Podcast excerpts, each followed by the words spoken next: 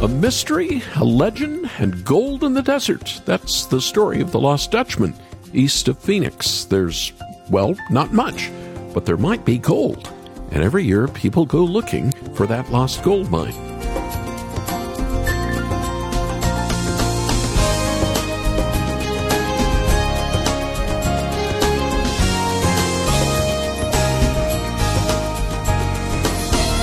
The Superstition Mountains, just east of Phoenix. This ridge contains a gold mine developed by a Mexican family in the eighteen forties, but they were massacred by Apaches, so the story goes. And that's where Jacob Waltz comes in. He's the fabled Dutchman, even though he was actually German. Apparently, he knew the mine's location and would come into town bearing gold, but he kept the location secret until he was on his deathbed. Still, no one has been able to locate the Lost Dutchman's mine since Waltz died in eighteen ninety-one. But that doesn't stop treasure hunters even today. Christians know that we have been redeemed with something even more precious than gold, the blood of our only Savior, Jesus Christ. Welcome to Haven Today. Here it is Friday. I'm Charles Morris, sharing the great story that's all about Jesus, and we're wrapping up a series called Christians You Should Know. In a moment, we're going to be joined by a longtime friend of mine, Doctor Mateen Elass. He was born in Syria, raised in Saudi Arabia, schooled in America. And that's where he met Christ. And it was there at this uh, Christian university that I saw for the first time a community of people who were living in such a way that the love they demonstrated towards one another and towards me as an outsider reflected what I knew in my bones was the way human beings were supposed to live, the kind of love that we're supposed to have for one another. Mateen Elass. We're going to hear more of his testimony and how the Lord brought him out of Islam and into saving faith in Christ alone, so stay with me. After this program, I want to send you another powerful testimony, and that's the story of the atheist who rejected Christ, but God still saved. It's called The Most Reluctant Convert, The Untold Story of C S. Lewis. Yes, the creator of the Narnia series and well-known Christian apologist at one time in his life denied that God existed. But the Lord had other plans, and when you watch this movie, I know your faith will be uplifted as you're reminded that no one is too far from God. I also know it would be a great movie to share with someone who's struggling with their faith. So here's our number that you can call, eight hundred sixty-five HAVEN. That's eight hundred sixty-five HAVEN. Or you can go watch the movie trailer that we put up on our website and make your gift there at haven today dot org. haven today dot org.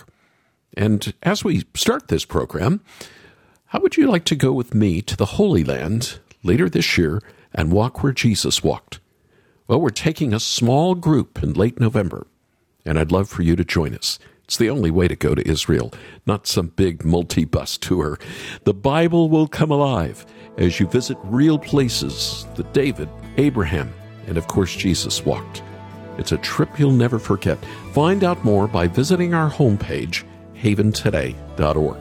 Now, why don't we start this July program together with the Gaither Vocal Band and Alpha and Omega. I heard a great voice out of heaven saying, "Behold, the tabernacle of God is with men.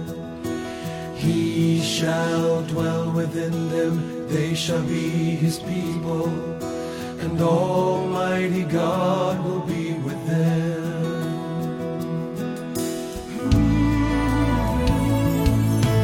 He shall wipe away all tears from their eyes, there shall be no more death, neither sorrow nor crying, and no more pain. The former things are all passed away. He that sat upon the throne said, Behold, I make all things new. He said unto me, Write these words, for they are faithful and true. And it is done. It is done.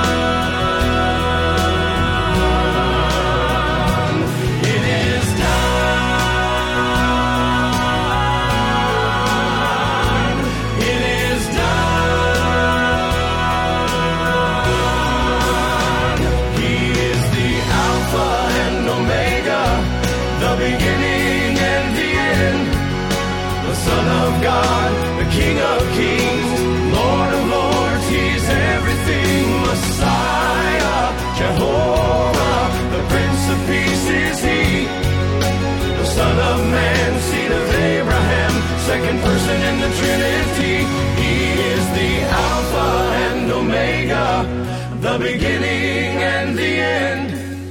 The Son of God, the King of kings, Lord of lords, He's everything. Messiah, Jehovah, the Prince of Peace is He. The Son of Man, seed of Abraham, second person in the Trinity. He is the Alpha and Omega, the beginning and the end. The Son of God, the King of kings, Lord of lords, He's everything. Messiah, Jehovah, the Prince of Peace is He. The Son of Man, seed of Abraham, second person in the Trinity. He is the Alpha and Omega, the beginning and the end. The Son of God, the King of kings, Lord of lords, He's everything. Messiah, Jehovah, the Prince of Peace is He. The Son of Man, seed of Abraham, second person in the Trinity. He is the Alpha and Omega, the Son of God, the King of kings, the Messiah, Jehovah, the great I am, seed of Abraham. He is the Alpha and Omega, the beginning and the end. Son of God, King of kings, the Lord of everything. He is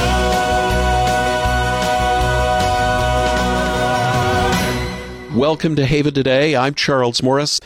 We're going to travel to Oklahoma City. And a brother in the Lord, a friend of mine, a pastor, and he's a former Muslim. And his name is Doctor Mateen Elass. Mateen, welcome back to this program. Charles, I'm delighted to be with you again. Now, you were born in America, but you were raised more in Saudi Arabia. Your father was Syrian. I guess you wouldn't call yourself a hardcore Muslim, would you? No, not at all. My father, by the time uh, we were old enough to start understanding much about religion, had already become fairly secularized. He was a westernized man. He wanted to be a successful businessman working for this international oil company. So our family life, in terms of uh, any religious pursuits, was very secular. My parents told us as we were growing up that as we came across religious perspectives, if there was one that we wanted to pursue, that they would never object, that they would allow us to pursue that. Now, when I was early teens, I thought about Islam, because, of course, being in Saudi Arabia, we were immersed in a very, very conservative Muslim environment. But I watched what was going on around me. I discovered that the Islam being practiced was not something that was very, very attractive. It was uh, rather harsh and uh, arid, not much joy, no sense of God as a loving being at all, but rather as as the watchman over all that happens. Give me a few specifics besides just that. Those are strong terms you've used, but give us a concrete example. What bothered you about Islam when you were growing up in Saudi Arabia?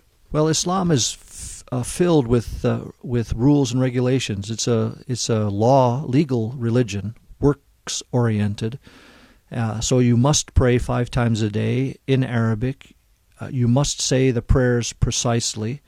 Each of the five daily prayers includes quotations memorized from the Quran. Uh, you have to say these all correctly in Arabic, even if Arabic is not your native language.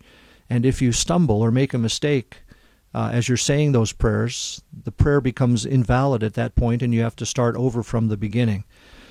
That's just one of many legalisms within Islam that uh, I saw that uh, led me to say this kind of religion is is not something that that seems to me to comport with, at least at that time, my image of who God ought to be.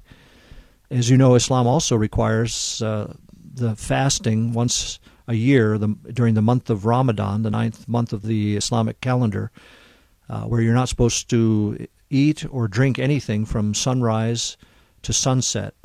It's not only food and liquids, though. You're you're also supposed to abstain from every kind of pleasure. So uh, if you are uh, were a smoker, for instance, you were not supposed to smoke cigarettes uh, from uh, that same time period. You were not supposed to engage in sexual relations with your spouse during the, those same hours. So any pleasure you were supposed to lay aside during the month of Ramadan from sunrise to sunset.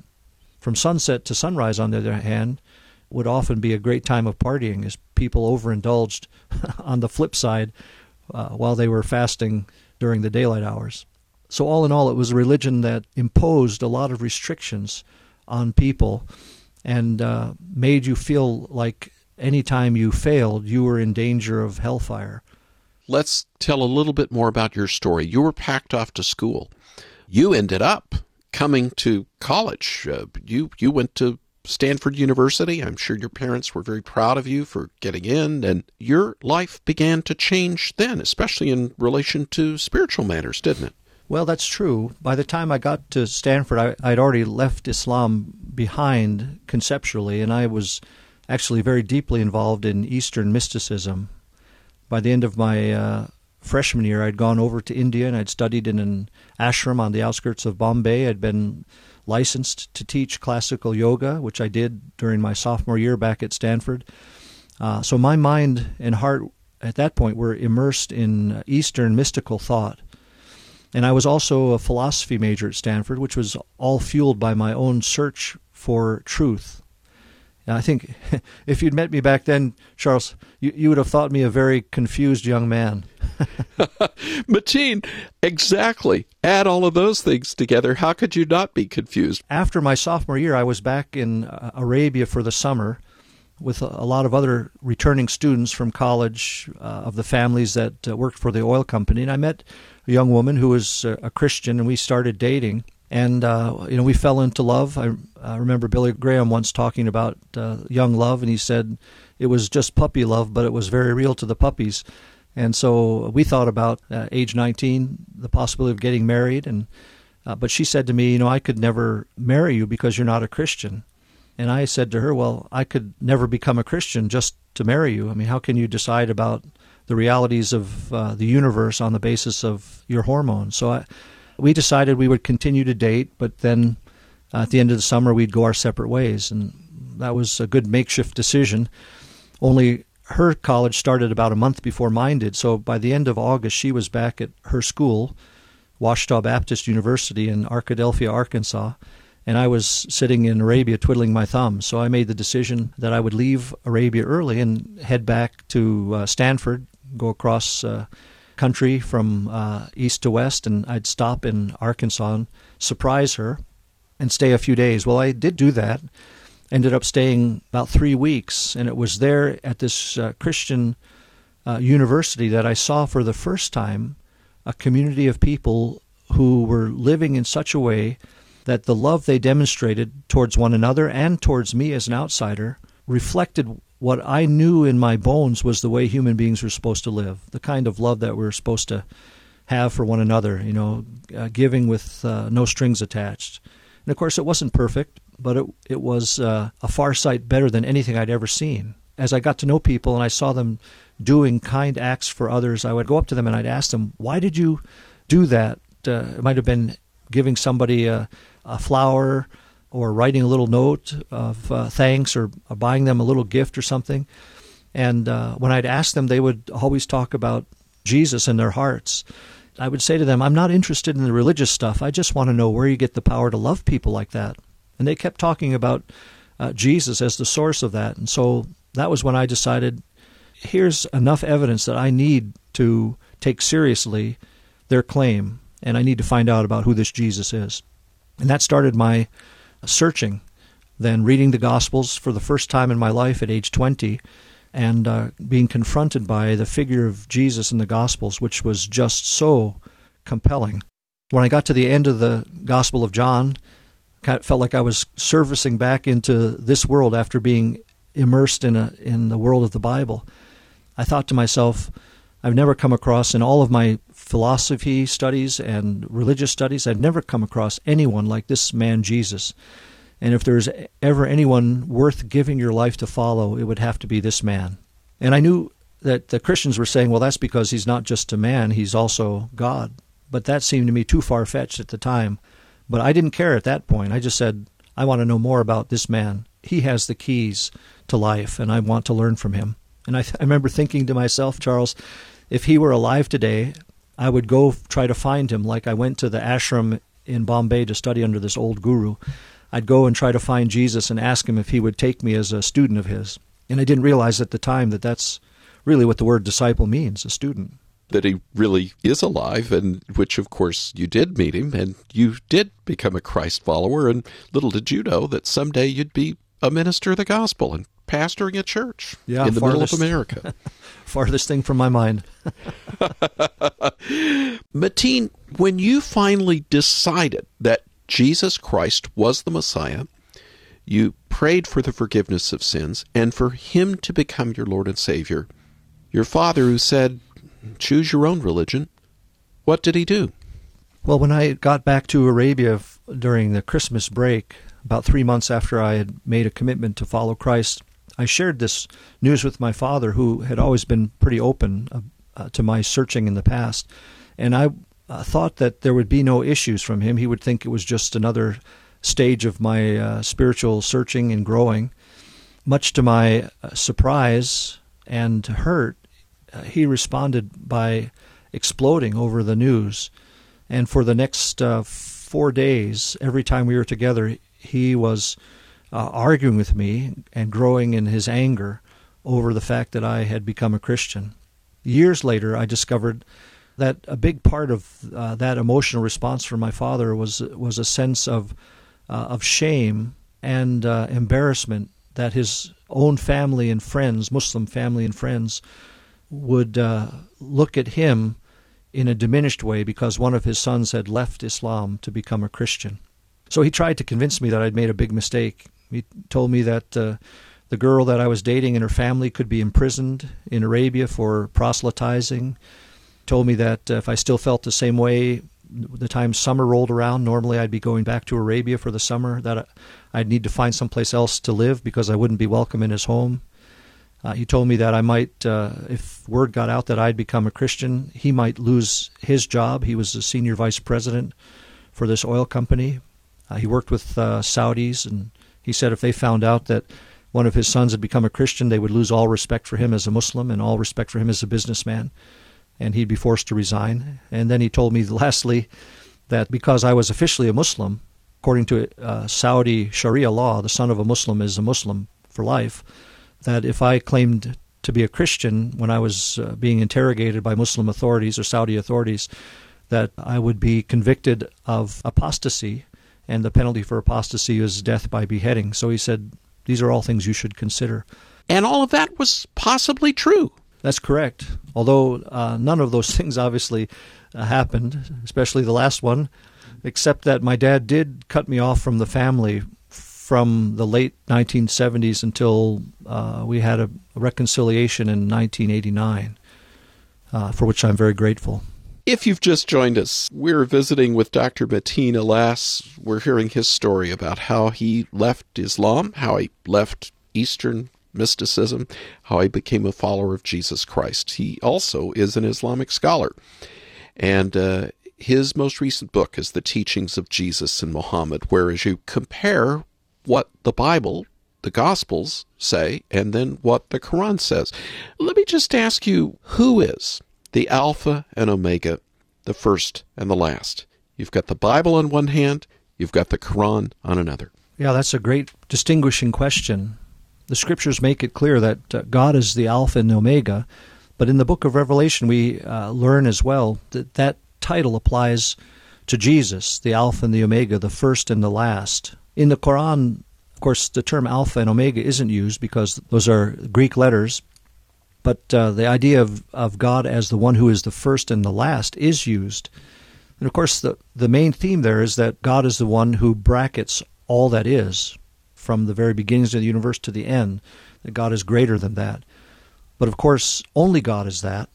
And for Islam, that means that Jesus cannot be that, because uh, in the Muslim way of thinking, Jesus is only immortal. That is, he is created by God the same way that every other being is created by God. And although Jesus is a great prophet, he nonetheless is still just fully mortal. So the big difference between the biblical viewpoint and the Quranic viewpoint is that this is a, a teaching that highlights the divinity of Jesus. He owns the same title, Alpha and Omega, as is used of God elsewhere, the, the first and the last. And of course, that's something that uh, the Quran absolutely forbids one to believe. Mm. One last question for you, Mateen, that you do address towards the end of your new book. Is Jesus the Messiah? Is Jesus the Messiah? Yes, this is such a curious question. I mean, there's no question in the New Testament that Jesus is the Messiah. He declares that of himself. Uh, his followers make that claim for him. And of course, uh, the word Messiah is a transliteration from the Hebrew, and uh, the Greek equivalent of that is the word Christ, and that's the word most Americans are much more familiar with, Jesus Christ, Jesus the Messiah. One of the fascinating things in the Quran is that uh, this title, Messiah, is used also of Jesus and of Jesus alone, uh, not of any other figure in the Quran. And yet uh, one can't help but wonder if Muhammad had really known what the Christian uh, meaning of that term, Messiah, involved, if he would have uh, allowed that title to be attached to the name of Jesus. It's one of the most frequent titles for Jesus in the Quran. In a sense, it's embarrassing to Muslim scholars to have that title ascribed to Jesus. Muslims I've talked to who understand the meaning of the term Messiah say, well, in the original meaning of the word, it means one who is anointed. And of course, they say, we believe that Jesus, as one of the prophets of God, was certainly anointed by God for that ministry. So it's it's no problem for us to call Jesus a Messiah. And yet, when you ask them, well, were not all the other prophets that are mentioned in the Quran, including Muhammad, anointed? They would say, well, of course, all prophets are anointed. But then, why is the title not used of any of the other prophets? And there's no answer to that. So here we see it, this title is uniquely ascribed to Jesus, even in the Quran, but there's no good explanation in the Quran other than it borrowed this title from uh, Christian sources to describe who Jesus really is. Hmm. Thank you. Mateen Elass, uh, joining us from Oklahoma City. Thanks for joining us here on the program. Really a great pleasure, Charles.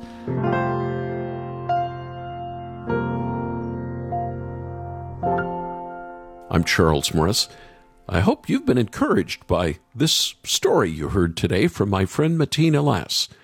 I was just on a call with him a few weeks back because he was sharing some key insights into the life of C S. Lewis. Mateen is not only an Islamic scholar, but a student of Lewis as well. And both of them share an unlikely conversion story of coming to faith in Jesus Christ. But no matter how you come to Christ, every single Christian rejoices with gratitude about Christ's redeeming work in their life. And you'll see this gratitude come through loud and clear if you'll just watch the new movie called The Most Reluctant Convert, The Untold Story of C S. Lewis on D V D. It's the true story of how a hard-nosed atheist came to know Jesus as Savior and Lord, and it's told from the first-hand perspective of Lewis. The older Lewis in the movie is played by Max McLean, and it's very well done. You're going to enjoy it. Even more, I know you'll be encouraged to be reminded that no one is too far gone that the Lord can't reach them. Get one for yourself. Get another copy to share with somebody else, someone who might be struggling in their faith. And when you make your gift, make sure, though, to ask for The Most Reluctant Convert, The Untold Story of C S. Lewis on D V D. Here's the number again, eight hundred sixty-five HAVEN. eight hundred sixty-five HAVEN. Or watch the movie trailer on our website. You can make your gift there at haven today dot org. haven today dot org. And now, as we have to go, let me invite you again to walk with me where Jesus walked. See thousands of years of biblical history firsthand. It'll change the way you read your Bible the rest of your life. Come with me in late November on the Haven trip to the Holy Land, Israel, then Jordan. Read all about it over there at our website, haven today dot org. I guarantee it'll be a trip of a lifetime. I'm Charles Morris. Thanks for joining me. Come back again next time, won't you? And again, we'll share together the great story. It's all about Jesus here on Haven Today.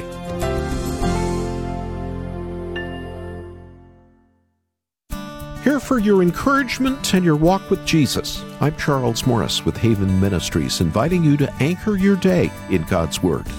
What does it mean to pray without ceasing? Or as Paul says in Colossians four, to devote yourselves to prayer, being watchful and thankful. It doesn't mean just holing up in a room and spending twenty-four hours a day, all week on your knees. The clue is in the adjectives.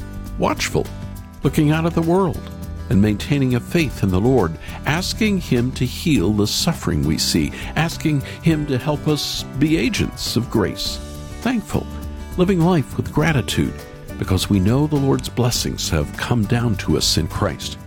Pray without ceasing. Open your eyes. Watch the world with a prayerful heart. Be thankful for the salvation you have in Christ. Read God's Word daily. Visit Get Anchor dot com.